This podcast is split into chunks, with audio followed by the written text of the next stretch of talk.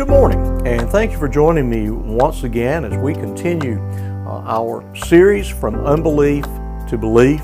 Uh, I have basically two more devotions from uh, for this series. Uh, quite honestly, it may be something that uh, we uh, return to in, in future days simply because other questions, other themes that I think might uh, uh, be useful uh, may come to my attention, and we'll, we'll simply return to these things as is appropriate. but today, if you have a Bible, open it to the book of Hebrews, chapter 3. And we'll read uh, beginning in verse uh, 12, and we'll read verses 12 through 15. Again, Hebrews chapter 3.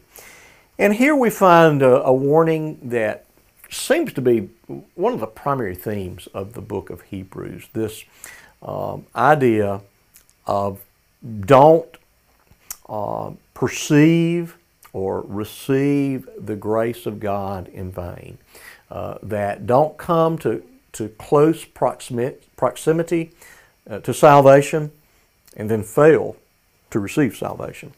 And the, the appeal is uh, based on the analogy or the illustration of the wilderness generation, how they uh, began so well and began so earnestly uh, upon leaving Egypt, uh, but yet because of their unbelief, because of their persistent rebellion, they never attained uh, that promised land that God had promised even to their forebears. And so, in some way, the the uh, experience of salvation is likened to that journey, that it is a journey that must arrive at its destination. Uh, the, the person that starts the journey uh, must complete the journey uh, by persevering in the faith. And it seems to me this is a, a passage of great pastoral wisdom. Uh, as a pastor, I oversee people. I shepherd a, a flock. I'm an under shepherd. And I am constantly looking at people, uh, trying to assess issues, trying to assess troublesome areas of life, difficulties uh, in life, and uh, to try to encourage people uh, to press through uh, the difficulties of, of their lives. And so this seems particularly uh, appropriate to that way of thinking. the writer wrote Take care, brothers, lest there be in any of you an evil, unbelieving heart leading you to fall away from the living God, but exhort one another every day, as long as it's called today, that none of you may be hardened by the deceitfulness of sin, for we have to come to share in Christ if we indeed, if indeed we hold our, our original confidence firm to the end. As it is said today, if you harden, if you hear his voice, do not harden your hearts as in the rebellion. So, again, the analogy to the wilderness generation. And so, a warning, I would say it is a warning that should be uh, heard by every professing believer. Take care. Uh, that we do not let unbelief creep in, that we do not prove ourselves to be uh, ingenuine.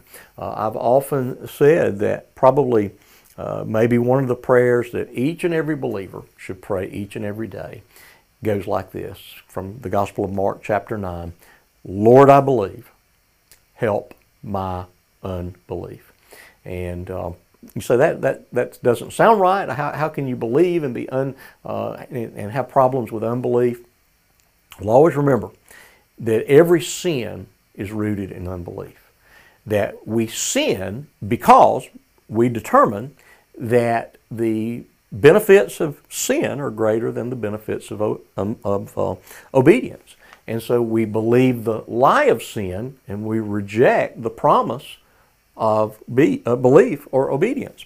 And so we always need to be concerned, we always need to be examining ourselves daily uh, to be sure uh, that we are firmly rooted in the gospel that we are resting in the Lord Jesus Christ, and that when adversity comes, we don't shrink back, we don't quit, we don't say we're so discouraged, I can't believe that I have embraced uh, this truth and it doesn't seem to be working for me anymore, so I'm just going to get rid of the whole package. No, no. We continue to believe, we overcome the difficulty, and we rest in the goodness of God in preserving us through every uh, every difficulty of life. And so uh, I think the admonition is just as relevant today as it was 2,000 years ago uh, to those first century Christians that each of us should take care lest any of us, including this pastor, have an evil, unbelieving heart. So that's a challenge. I pray that you would think about it and that it would be a blessing to your day.